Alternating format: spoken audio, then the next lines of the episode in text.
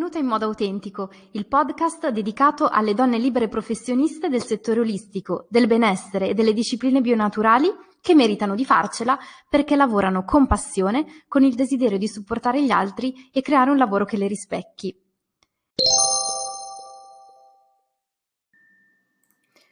Questa è la prima intervista straordinaria, ovvero la prima delle interviste a donne non del settore olistico o del benessere, pensate per prendere ispirazione e pensare fuori dagli schemi, perché l'ispirazione è ovunque. In questo episodio intervisto Gioia Gottini, coltivatrice di successi. Gioia è coach, mentore per donne libere professioniste e anche unica italiana scelta da Facebook come community leader e ora all'interno di un super progetto speciale. Sono quindi molto onorata di averla intervistata. Oggi Gioia ci mostra come il nostro lavoro evolve con noi e il nostro oggi può essere molto molto lontano dal nostro domani. Parliamo di personal branding e marketing, ma in modo semplice, e vediamo come usarli come strumento di crescita personale. Ci confrontiamo sulle paure nel farsi conoscere e vediamo come superarle senza mollare alle prime difficoltà.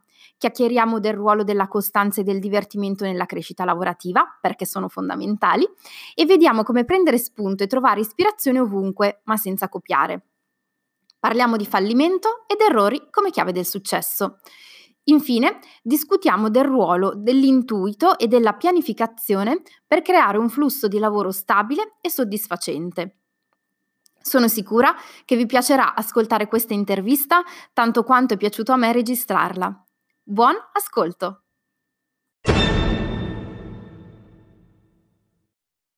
Benvenute a tutte in questo episodio che contiene la prima intervista straordinaria cioè fatta da, ad una professionista non del settore.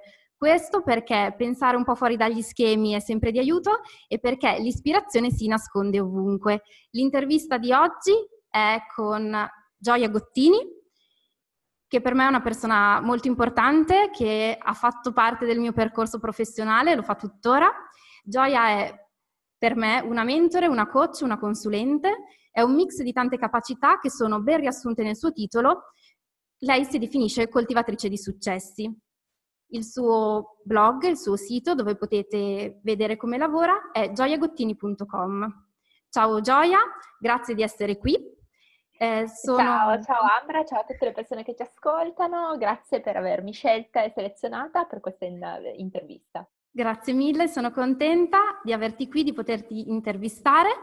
Dato che con Gioia questa mattina abbiamo avuto un po' di vicissitudini tecniche causate da me, direi di iniziare subito ad entrare nel vivo dell'intervista.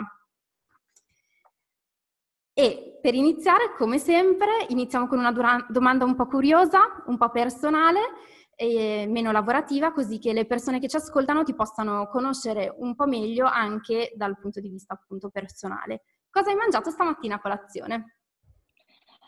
Ok, allora io ti rispondo, ti rispondo sinceramente se tu mi prometti che non ci sarà nessun giudizio in merito. Allora, questa mattina a colazione ho fatto colazione con cappuccino e croissant con la marmellata. Eh, dunque, in realtà c'è da dire che io sono una molto costante nelle colazioni, nel senso che una volta che decido qual è la mia colazione, poi faccio sempre la stessa colazione per mesi e mesi. Questo fin da bambina, infatti mi ricordo dopo la prima vacanza studio in Inghilterra sono tornata a casa da mia mamma e ho detto voglio fare la colazione all'inglese, quella col bacon, le uova, mm-hmm. quella cosa terribile. E quindi lei, poverina, per più di un mese, cioè finché non mi sono stufata, si è dovuta svegliare la mattina presto e friggere il bacon, quindi c'era per casa questo. Adesso la colazione di questo periodo è invece un, un po' più classica italiana, ma in realtà, al di là della colazione in sé, cioè di quello che, che mangio, per me la colazione è un momento sacro perché la faccio al bar. E per me è proprio la coccola della giornata, nel senso che arrivo dopo aver accompagnato a scuola i miei due bambini e mi dedico questi dieci minuti servita e riverita, non succederà più nel corso della giornata fino alla mattina dopo, per cui per me al di là di quello che consumo, che è appunto molto classico, eccetera, è proprio il fatto di eh, iniziare questo momento con un piccolo chill out. Infatti quando per qualsiasi motivo non riesco a fare questa colazione, cioè passare al bar avere quei momenti in cui che bello non devo pensare a niente e a nessuno, e poi sono di cattivo umore tutto il giorno, quindi ho capito che è un po' la mia colazione salvavita. Beh, bellissimo, nel senso che già c'è un piccolo spunto per tutte noi, cioè avere dei momenti de- nella giornata in cui diciamo, pensiamo a noi stesse, non necessariamente solo alla parte lavorativa, e mm, magari anche coccolandoci un pochettino, qualsiasi cosa per noi significhi questa coccola. E, mm, ed è una cosa che magari certe volte ci dimentichiamo di fare, quindi questo è un bello spunto, soprattutto farlo magari al mattino prima di partire, così diciamo siamo a posto per tutta la giornata. Infatti oggi che sono riuscita a farlo, vedi come sono di buon umore. L'ho fatto anche per voi, per te, per questa intervista, ho detto devo prima fare la colazione al bar, quindi... Apprezziamo. ok, adesso veniamo un po' nel vivo della parte più lavorativa. E io posso dire che... Mh, il tuo percorso è stato sicuramente intenso e articolato. Eh, io seguo Gioia da un po', quindi non so esattamente tutte le sue vicissitudini personali, però eh, quello che si è visto nella sua evoluzione lavorativa sicuramente l'ho seguito, però per chi non ti conosce e vuole capire un po' meglio, suggerisco la lettura del tuo post Le nove vite della signorina Gottini, che chi ci ascolta lo trova sbirciando nel blog che, ripeto, è gioiagottini.com. Eh, questo post insegna, secondo me, che l'evoluzione è una costante e che noi non dobbiamo temere il cambiamento, ma soprattutto che il nostro lavoro si evolve con noi ed è anche bello e giusto così, perché eh, solo mh, in questo modo, quindi eh, facendo sì che il lavoro evolva con la nostra crescita personale, riusciamo anche a mantenere quella dimensione di autenticità che alle persone, soprattutto in tutti i settori è sicuramente importante, ma soprattutto per chi lavora nella relazione d'aiuto. Detto questo, ti chiedo cosa ti ha portato nel mondo della libera professione e come sei arrivata a focalizzarti sul personal branding e sul marketing. Wow, ok. Allora, direi che eh, quello che mi ha fatto fatto eh, pensare che eh, lavorare in proprio fosse un'idea intelligente è stato avere una figlia, nel senso che ehm, prima io collaboravo come esterna, quindi ero un pochino già libera con delle case editrici per dei lavori di redazione, eccetera. Stiamo parlando più o meno intorno al 2006-2007, perché mia figlia è arrivata nel 2008, ehm, avendo un passato di eh, laurea in lettere e lingue, master in editoria, quindi quello poi chi leggerà il post che hai citato si leggerà appunto tutte le varie trasformazioni professionali, ma comunque quello era un po' il lavoro che facevo prevalentemente. Il problema del lavorare in editoria è che hai tempi molto contingentati, mh? perché ci sono vari passaggi, poi per l'uscita di un libro e non si può andare oltre quelle date. Quindi mi sono resa conto che non sarebbe stato facile mantenere quei ritmi con un neonato e chi ha avuto a che fare con un neonato sa che è un po' difficile stare nei tempi. Quindi ho pensato che intanto mi sarei fermata e messa in maternità perché dovevo imparare proprio la BC della gestione di un essere umano e quindi era meglio essere concentrata. Ma quando poi ho pensato di ritornare al lavoro ho deciso che avrei dovuto crearmi una mia professione eh, che mi consentisse la famosa e mitologica conciliazione tra maternità, famiglia, insomma, e, e lavoro. Ehm, ovviamente dovevo capire che cosa volevo fare. Mi è stato molto utile all'epoca fare un percorso di gruppo però online con una coach americana, si chiama Joanna Lindenbaum, è ancora attiva, molto attiva. Um, è stato un percorso molto interessante perché ci doveva aiutare proprio a mettere a fuoco quello che volevamo fare e facendolo ho capito che volevo fare quello che faceva lei, volevo fare la coach. Per cui ho detto, ok, adesso quindi il prossimo step è formarmi come coach. E all'epoca ho trovato una, eh, una scuola di coaching online eh, australiana, mi sembra di ricordare, che comunque aveva varie fasce orarie come lezioni, eccetera, quindi era la cosa migliore per me da seguire mentre appunto accudivo la mia bambina piccola. Per cui sono riuscita benissimo a gestire queste due cose, certamente con l'aiuto di tutta la famiglia, e poi quando mi sono certificata come coach ho iniziato a lavorare come life coach prevalentemente, quindi non ero ancora approdata a coltivatrice di successi, mi sembra che il mio primo titolo professionale, forse ancora un po' influenzata dal fatto che avevo fatto tutto in inglese, era life coach e map maker, perché aiutavo le persone a creare un po' la mappa degli obiettivi che volevano raggiungere, quindi me l'ero un po' apparecchiata così. Um, dopodiché ho aggiunto quelle che, sono, che erano altri miei interessi, che coltivavo già da tempo, anche prima del coaching, quindi l'astrologia, eh, con l'astrocoaching, poi altre cose diciamo un po' su quest'ambito un po' più esoterico, quindi l'interpretazione dei sogni, il dream coaching, eccetera, eh, fino a quando mi imbatto in una tale Shanae Awards che eh, io seguivo molto le coach americane, prendevo un po' ispirazione dal loro modo di gestire il business e la comunicazione, perché lo trovavo molto efficace, e quindi avevo già fatto dei corsi con Mari Forleo proprio sul business, eccetera, però lavorando con lei, che aveva proprio un corso specifico sul personal branding, mi si sono aperte varie finestre mentali perché io prima non avevo mai sentito parlare di personal branding invece fatto così con lei l'ho trovato super efficace e ho capito che mi interessava davvero tanto, non solo per me, cioè per applicarlo al mio lavoro, ma che secondo me era una cosa che valeva la pena insegnare un po' anche in Italia. E quindi da lì c'è stata questa trasformazione in uh, coltivatrice di successi o business coach che dire si voglia, eh, avendo proprio come focus l'importanza del personal branding perché mi sono proprio resa conto conto che c'è un prima e un dopo, cioè quando non l'hai ancora fatto il business è un po' vago, quando l'hai fatto invece si percepisce perché c'è molta chiarezza, molta efficacia, hai capito chi sono i tuoi clienti ideali, quindi parli con loro e eh, il tuo business diventa molto più riconoscibile e quindi da quel momento mi sono dedicata a aiutare le donne, perché per me era importante che ci fossero loro al centro del mio lavoro, a ehm, rendere i loro business sempre più efficaci, sempre più validi, sempre più riconoscibili, sempre più interessanti. Ok, bellissimo percorso.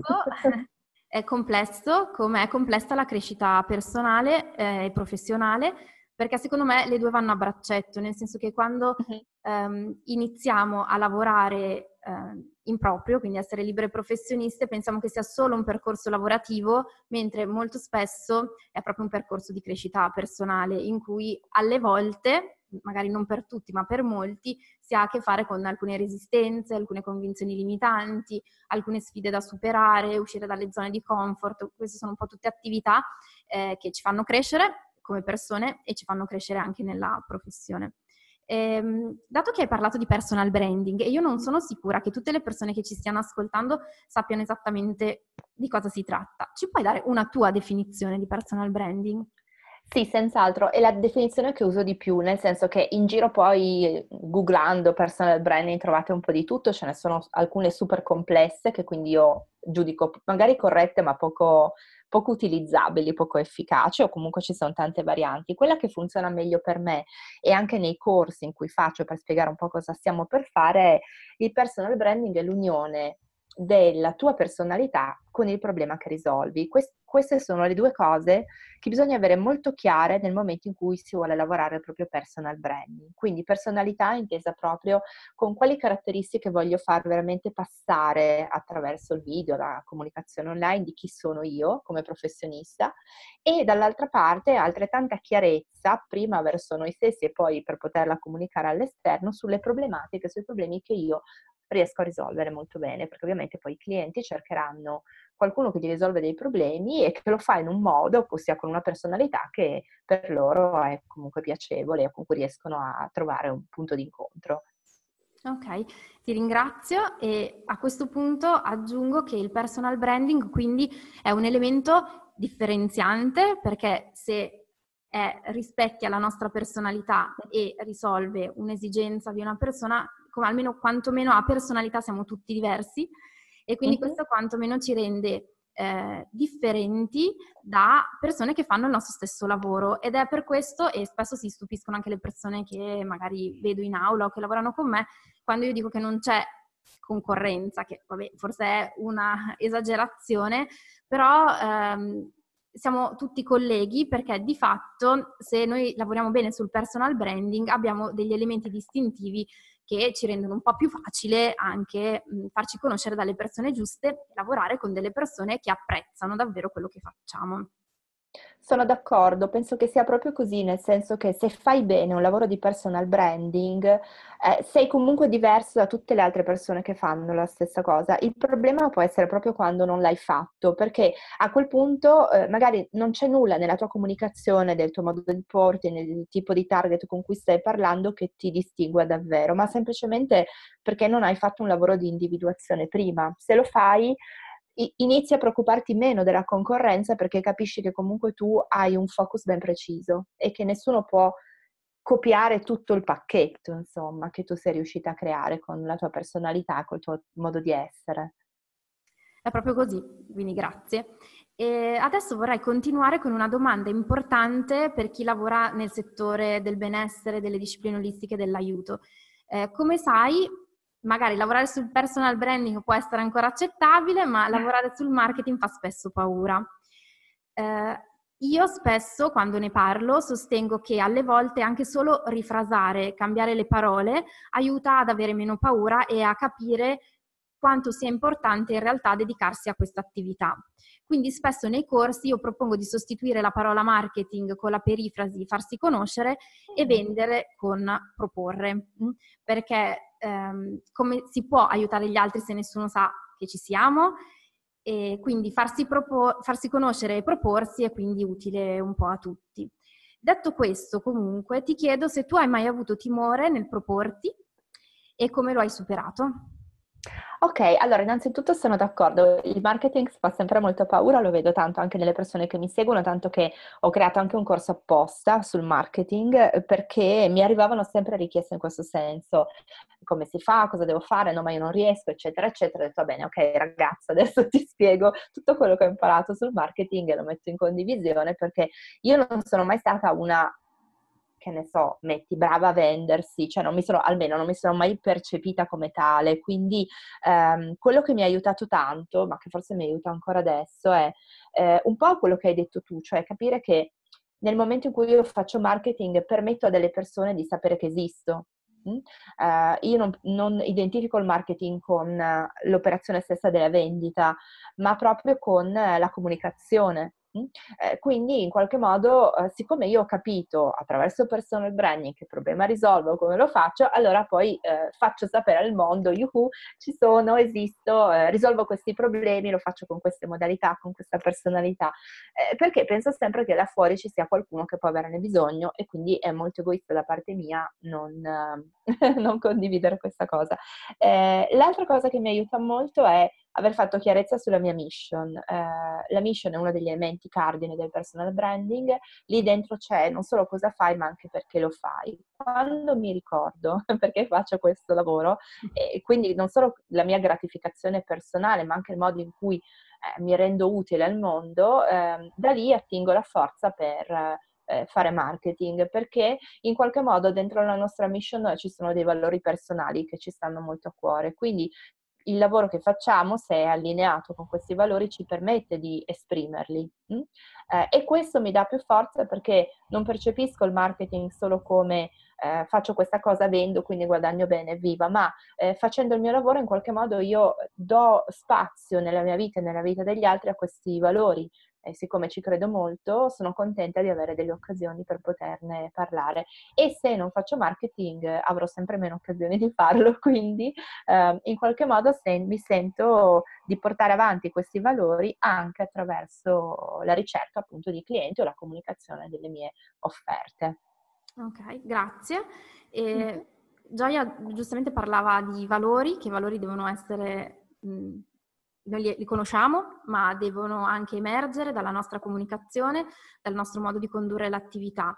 E i valori sono anch'essi una base della creazione di un lavoro autentico e che ci rispecchi. A questo proposito ti chiedo se uh, una delle persone che ci sta ascoltando sta per iniziare e volesse proprio creare non un lavoro fotocopia, ma un lavoro che la rispecchi, che consiglio ti sentiresti di darle?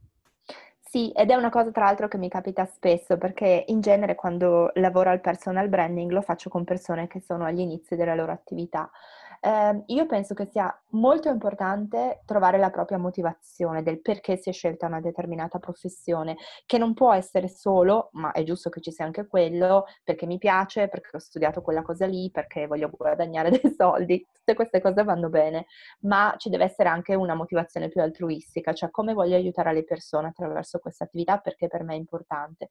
I primi elementi su cui si lavora quando faccio un percorso con qualcuno di personal branding sono la vision e la mission.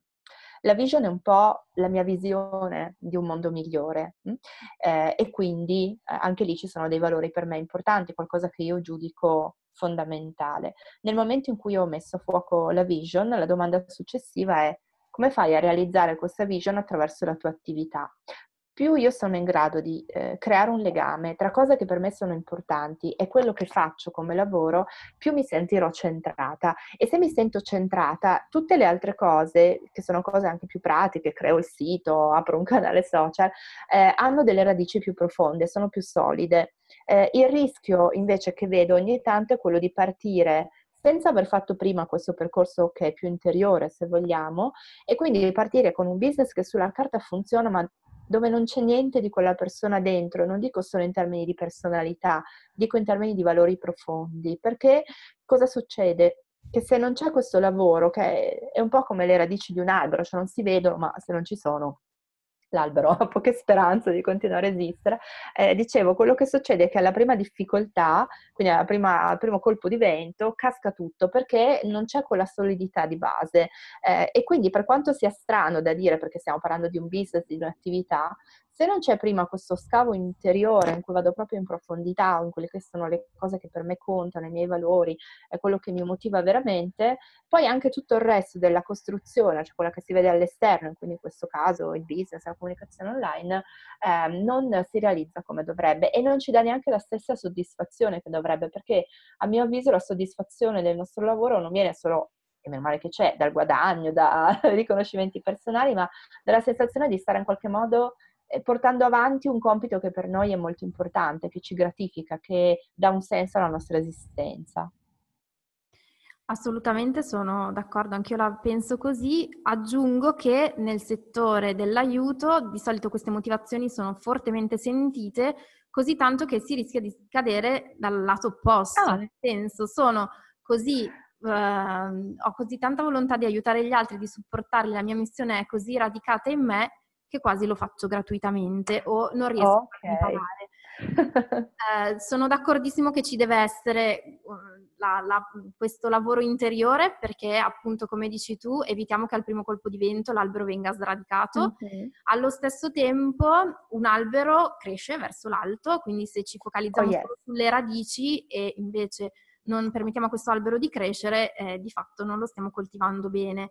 E quindi per chi ci ascolta, attenzione a fare un, un, bel lavoro da questo punto di vista, non scadere dall'altra parte, che è un pericolo che spesso corriamo.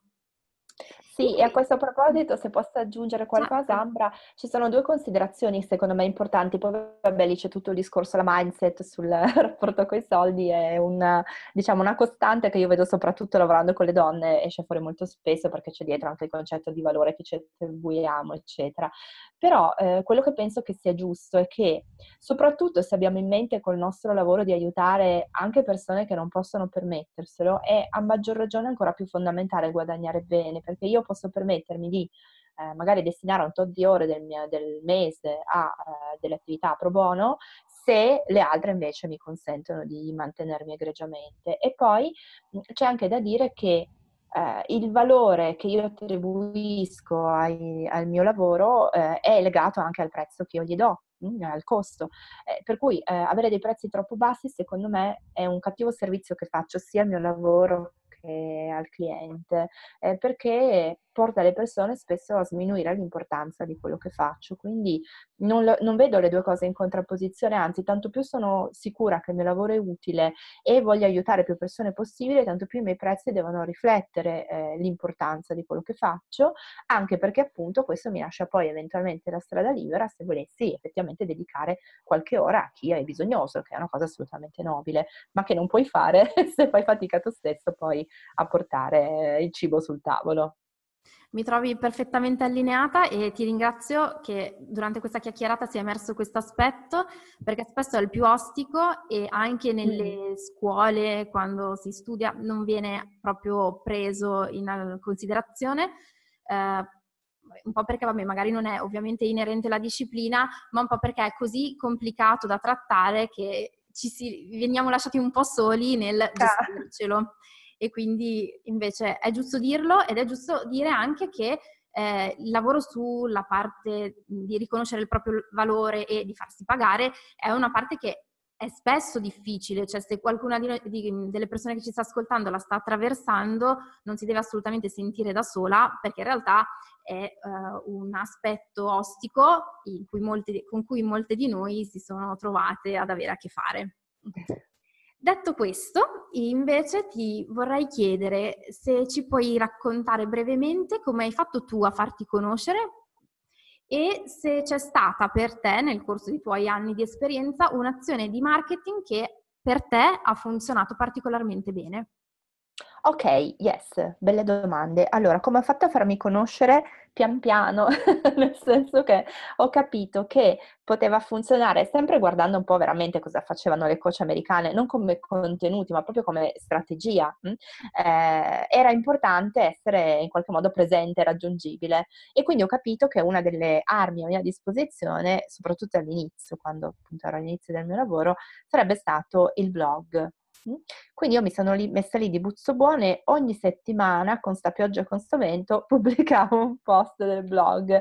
Ehm, all'inizio ovviamente mi conoscevano in pochi, però mi sono resa conto che se i post erano interessanti, se contenevano dei consigli utili, qualcosa che si potesse poi mettere in pratica, le persone l'avrebbero non solo letto ma anche condiviso. E quindi da lì effettivamente questa cosa è successa, me ne sono accorta perché aumentavano le visite, aumentavano i commenti, insomma c'era un po' di fermento intorno. Eh, una volta che ho capito questa cosa, eh, ho semplicemente riportato un po' la stessa strategia anche sugli altri canali o sulle altre piattaforme, quindi sui social, su YouTube dove ho una, una trasmissione video sempre settimanale, eh, nei gruppi Facebook, cioè ho capito che la costanza pagava molto, quindi non vedi immediatamente dei risultati perché magari all'inizio ti conosce poco, sulla newsletter, altro grande sistema. Però per me l'importante, da brava coltivatrice di successi, è vedere una crescita nel tempo, anche se non è enorme, però vedo che eh, avevo 10 iscritti a marzo e ne ho 20 ad aprile, va bene, vuol dire che sto lavorando bene. Mm? E quindi pian piano eh, tutto il giro di persone che mi seguono, chi sul social, chi nel blog, poi in qualche modo le riporto tutte nella newsletter, eh, era un segnale del fatto che comunque le persone apprezzavano quello che avevo da dire.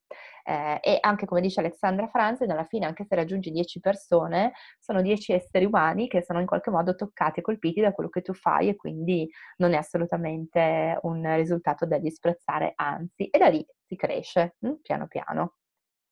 Per quanto riguarda le azioni marketing, devo dire, non me ne viene in mente una di preciso, ma direi che quelle che hanno funzionato meglio sono quelle in cui mi divertivo anche io a farle, nel senso che eh, secondo me il marketing va fatto anche divertendosi, non dobbiamo percepirlo appunto come una cosa, oddio adesso devo fare marketing aiuto, quindi le volte che magari, non so, su Instagram eh, un paio di anni fa avevo organizzato una caccia al tesoro, eh, oppure recentemente usando eh, la possibilità che ti dà sempre Instagram di fare un canale televisivo, quindi ho creato Gioia TV, ho fatto la sigletta, no? come le trasmissioni RAI, ecco, fare queste cose in modo modo ludico mi aiuta molto, eh, anche perché in generale le azioni marketing che funzionano bene sono quelle che danno già qualcosa di utile alle persone senza che comprino. Questo paradossalmente le mette nelle condizioni migliori poi di comprare in serenità, perché hanno già avuto qualcosa di valido, l'hanno avuto gratis, quindi eh, la fiducia nei, nei, miei confronti aumenta e anche la gratitudine eh, e quando sentono che il momento è arrivato per loro, passare all'acquisto è molto meno eh, traumatico, perché comunque appunto si fidano di me, si fidano dei miei contenuti, quindi anche tutte le cose che ho prodotto, i post, la newsletter, eccetera, in qualche modo stanno lì a testimoniare che ci sono sono, resto, sono qui per restare e comunque sono contenta di condividere quello che so. Quindi poi fare questo passo appunto per loro è molto naturale. Bene, ti ringrazio. Da questo intervento estrapolo tantissimi concetti che sono sicura saranno utili anche a chi ci ascolta. Allora, innanzitutto la componente della pazienza, che non significa stare lì ad aspettare che le cose accadano, però non volere neanche il successo overnight, come si dice, quindi dalla sera alla mattina, che può succedere, però non è detto che sia così, è, molto, è, è comunque molto più sana una crescita uh-huh. graduale perché tendenzialmente vuol dire che c'è stato dietro un lavoro anche di pensiero e quindi non è successo per caso. Il divertimento, eh, soprattutto anche nelle attività che non ci piacciono tanto, come può essere appunto quella del marketing o, o altre attività che non sono proprio nel nostro cuore come prima attività.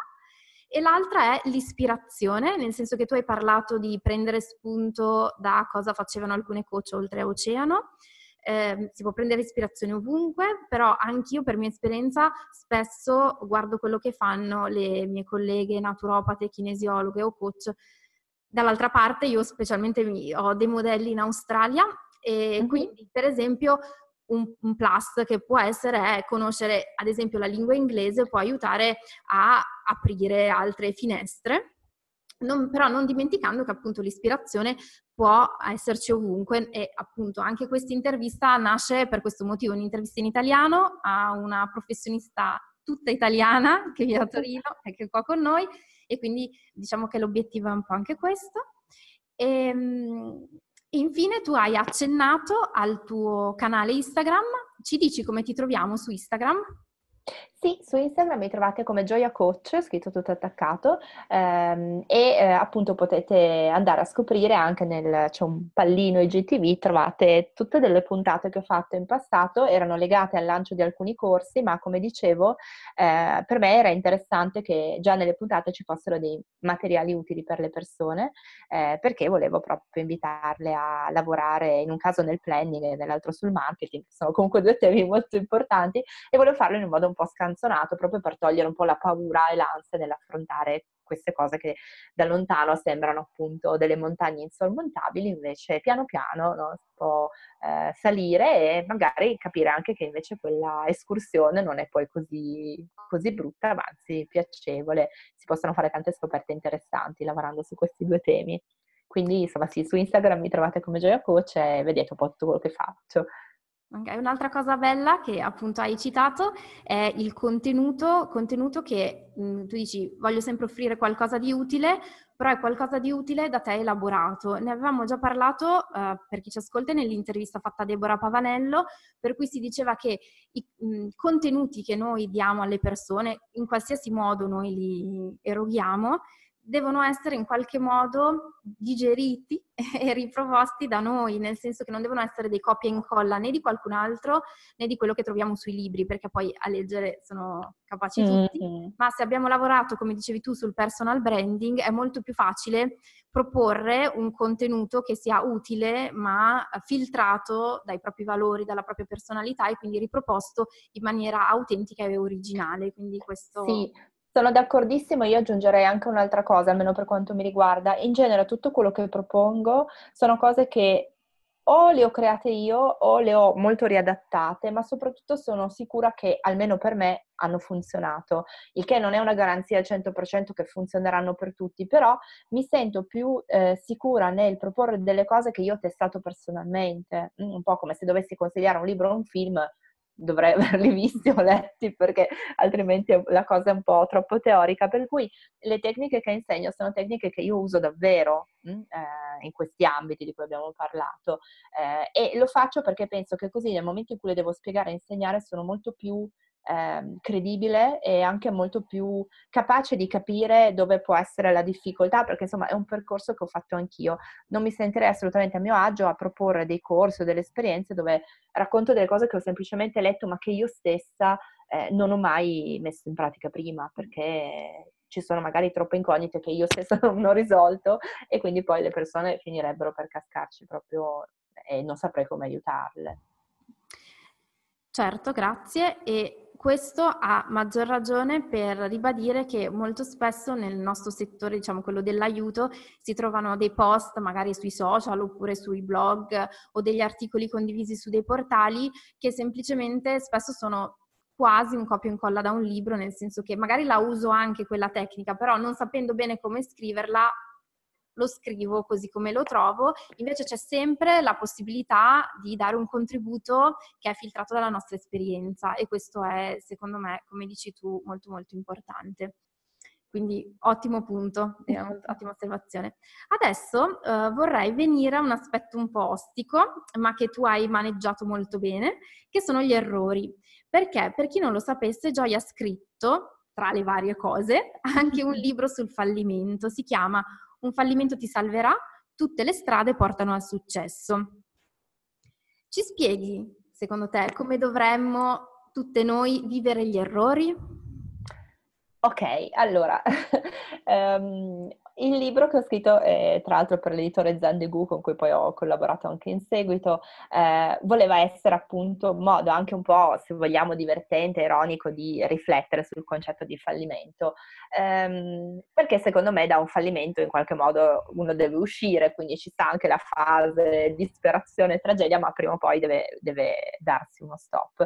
Eh, quello che secondo me aiuta tanto a eh, riflettere un po' su, questo, su quelli che possono essere stati i nostri fallimenti, anche personali, non solo professionali, e capire che ehm, se siamo in grado di trarre da quel fallimento una lezione utile, una cosa che abbiamo capito proprio perché l'abbiamo sperimentata, eh, allora quel fallimento secondo me assume altri contorni, diventa più un'esperienza, magari non un'esperienza divertentissima, non un'esperienza che vorrei rifare nella vita, ma sicuramente un'esperienza che mi ha insegnato qualcosa di molto utile e che io mi posso portare dietro per evitare di fare quell'errore, quindi divento una persona più saggia, divento una persona più, più capace, più consapevole. E quindi in retrospettiva eh, lo ridimensiono un po', cioè lo vedo anche da una luce di eh, lezione che in qualche modo dovevo imparare, magari ci ho sbattuto una musata, però sono ancora viva e oltretutto ho capito una cosa importante, quindi sono sicura che mi servirà. Questo non si può fare se uno non si prende il tempo per riflettere su quel fallimento e estrapolare questa lezione utile, perché effettivamente se io tendo solo a negarlo, nasconderlo sotto il tappeto, non mi è veramente servito a niente. Allora in quel caso il fallimento non è tanto la cosa che è successa, ma il modo in cui io poi l'ho gestita. Mh? Se non ho saputo cavarne fuori niente, allora sì, effettivamente quello è un fallimento. Ma la cosa positiva è che non c'è un limite di tempo. Mh? Quindi io posso magari, dopo che mi è passato un po' lo sturmundrando interiore, riprendere, rivedere un po' tutto quello che è successo, analizzarlo e nel momento in cui trovo appunto questo insegnamento positivo che mi posso portare dietro, allora quel fallimento di una sono oggi e che magari un domani mi sentirò anche di ringraziare. È un lavorone lavorare sugli errori ed è un, lavoro, un lavorone, penso, nel nostro settore lavorare ancora di più sulla paura di sbagliare, perché quello che succede nel settore dell'aiuto è che molto spesso eh, non, dopo le scuole vorremmo tanto lavorare in questo settore, non la vediamo come una possibilità e ci blocchiamo prima proprio per la paura di sbagliare o per la paura di non riuscire. E quindi, insomma, quello che hai detto spero possa essere di supporto a tante persone. E adesso ti faccio una domanda un po' personale, se vuoi rispondere, se tu hai mai fatto un errore e che cosa ti ha insegnato? Vabbè, di errori ne ho fatti tanti. Nell'ambito business direi che i miei errori più grandi sono stati quelli che sono stati dettati dal FOMO, cioè da fear of missing out, la paura di perdere un'occasione. Mm? Eh, e secondo me le decisioni prese per paura eh, si rivelano quasi sempre poi delle decisioni sbagliate perché appunto ti viene l'ansia. Allora, magari non una cosa specifica, ma tutte le volte che ho detto sia un progetto, in cui non credevo al 100%, ma che pensavo, oddio, però se dico no, perdo dei soldi, perdo un'occasione, perdo il contatto con questa persona, anche se però in quel momento non era qualcosa che veramente mi chiamava, sono in qualche modo degli errori. Eh, quello che mi hanno insegnato, al di là del momento specifico, è proprio di imparare a fidarmi veramente di quelle che sono le mie sensazioni e le cose a cui io voglio dare priorità eh, in un certo momento del mio business. Eh, lavorare sul planning, a cui abbiamo accennato prima, è molto utile anche in questo senso, perché se io ho già un po' idea di quello che voglio realizzare nell'anno eh, che sto progettando, sono un po' più corazzata e un po' meno permeabile a queste richieste esterne. Poi certo, magari su 10 proposte ce n'è una che mi piace tantissimo, che è allineata con la mia visione, a cui dico sì, ma adesso per me è più facile dire no a tutte le altre, perché non ho più quella impressione che sto lasciando un'occasione sul tavolo, ma semplicemente che sto tenendo fede a quelli che sono i miei programmi e i miei progetti. Eh, e in questo modo mi sento eh, più focalizzata meno distratta eh, e quindi non è più la fear of missing out, ma la joy of missing out, cioè la contentezza di dire no, questa cosa non la faccio, non mi interessa perché ho delle altre priorità in questo momento. Ok, allora ne ricaviamo niente paura, eh, scelte consapevoli. Ehm, il sì. bello di dire no. Il bello di dire no, assolutamente. Ehm, e quindi darsi anche la possibilità di sbagliare e l'altra cosa è bilanciare sempre l'intuito con la pianificazione, nel senso uh-huh. che molto spesso nelle professioni dell'aiuto, lavorando eh, tanto con gli altri, ma quando si lavora tanto sugli altri si lavora molto su se stessi, si ascolta molto cosa dice la pancia, cosa dice l'intuito, lasciando quasi a zero la parte di pianificazione, eh, mentre mh, è assolutamente utile bilanciare le due cose. Eh, molto spesso, nel, magari in altri settori, è più facile pianificare fino al dettaglio e non lasciare alcuno spazio all'intuizione del momento, per noi forse è più valido il contrario e quindi probabilmente un buon bilanciamento sarebbe lavorare su sì. entrambe. Sono d'accordo anche perché il modo in cui io per esempio faccio pianificazione è proprio questo, cioè parto da una parte molto eh, intuitiva, cioè una visione di quello che può essere appunto come voglio che si sviluppi il mio business e la faccio proprio affiorare attraverso meditazioni, oracle card o quello che sia, comunque che mi danno proprio quello stimolo eh, diciamo più intuitivo, ma poi una volta aperta questa visione, la seconda fase è proprio quella di creare un vero e proprio planning, perché se no rimane appunto questa bellissima visione di, non so, una casa sul mare, però non so effettivamente come arrivarci. E quindi effettivamente sono importanti tutte e due e concedersi subito la parte visionaria è utile perché comunque ti aiuta ad ampliare un po' i tuoi orizzonti, però poi, finita questa fase, bisogna effettivamente tracciare il percorso per arrivarci questa è la fase più di pianificazione in senso stretto. Grazie mille, siamo arrivati praticamente alla fine dell'intervista. Io sono davvero contenta perché penso che Gioia ci abbia illuminato su tanti punti che spesso non vengono trattati mai quando facciamo formazione e spesso rimangono anche un po' oscuri quando ci confrontiamo con gli altri perché sono argomenti magari che sentiamo come delicati, che ci espongono alla vulnerabilità e quindi invece ne abbiamo avuto qui l'occasione di parlarne tutti insieme. Adesso chiederei a Gioia, per chi ci ascolta, se ci può dire come e dove possiamo seguirti e se hai un, pro- un progetto particolare di, di cui ci vuoi parlare negli ultimi due minuti. Yes, allora, innanzitutto come già hai ricordato tu e grazie, mi trovate su gioiagottini.com, il mio sito, quindi è un po' il portale d'ingresso per tutto quello che faccio. Eh, per chi è su Facebook o ama esserci c'è anche un gruppo molto carino che si chiama I mercoledì della Mansardina, dove riverso dentro un po' tutto quello che so, tutte le cose che faccio. Un, gruppo che amo molto e che tra l'altro ha, ha avuto un riconoscimento importante da Facebook, in quanto siamo stati selezionati come unica community italiana per, diciamo, questo primo progetto progetto che ha Facebook e quindi ehm, sarà un, un, anno di grandi rivelazioni e di grandi attività che riguarderanno il gruppo, quindi consiglio chi ama questo tipo di esperienza di assolutamente entrare ed è aperto sia a chi ha già un business o anche solo a chi sta pensando di aprirlo, quindi è veramente un po' una piccola piattaforma di lancio. Eh, a me piace molto eh, diciamo la community perché penso che non sia solo qualcosa in cui io posso dare, ma ricevo anche tantissimo e c'è uno scambio tra pari veramente fantastico. Quindi amo tutte queste situazioni in cui si può effettivamente fare networking e, e collaborare, sono molto utili.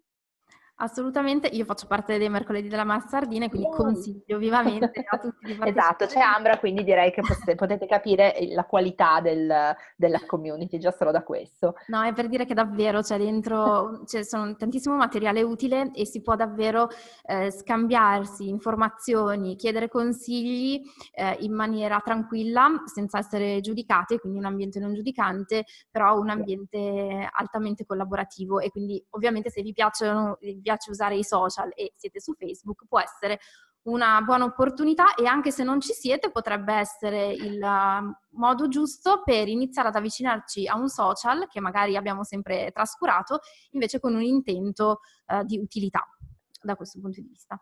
Grazie. Eh, c'è altro che ci vuoi raccontare di te o questi sono... No, sono, eh, sono molto molto contenta, eh, soprattutto tutte le volte che mi trovo in situazioni come questa dove posso parlare a una platea, immagino, prevalentemente femminile, correggimi se sbaglio Ambra, eh, perché secondo me è importante che ci sia questa capacità proprio di mettere in circolo le idee, gli stimoli, eccetera, anche a attraverso diciamo ambiti professionali diversi, ma secondo me c'è tanto da imparare anche da eh, altre professioni, quindi se posso aggiungere un consiglio a quello che hai detto tu sull'ispirazione, proprio andate a vedere anche professioniste che non c'entrano proprio nulla con il vostro settore, eh, perché è un modo proprio per prendere un'ispirazione più sana, senza paura di copiarsi, eh, e da cui possono arrivare appunto degli stimoli interessanti. Questo sia per l'Italia e per l'estero, ovviamente se magari non siete sicure dell'inglese, va benissimo anche andare un po' a spiare cosa fanno fanno le crafter, le grafiche, insomma tutto questo mondo di creatività e imprenditoria femminile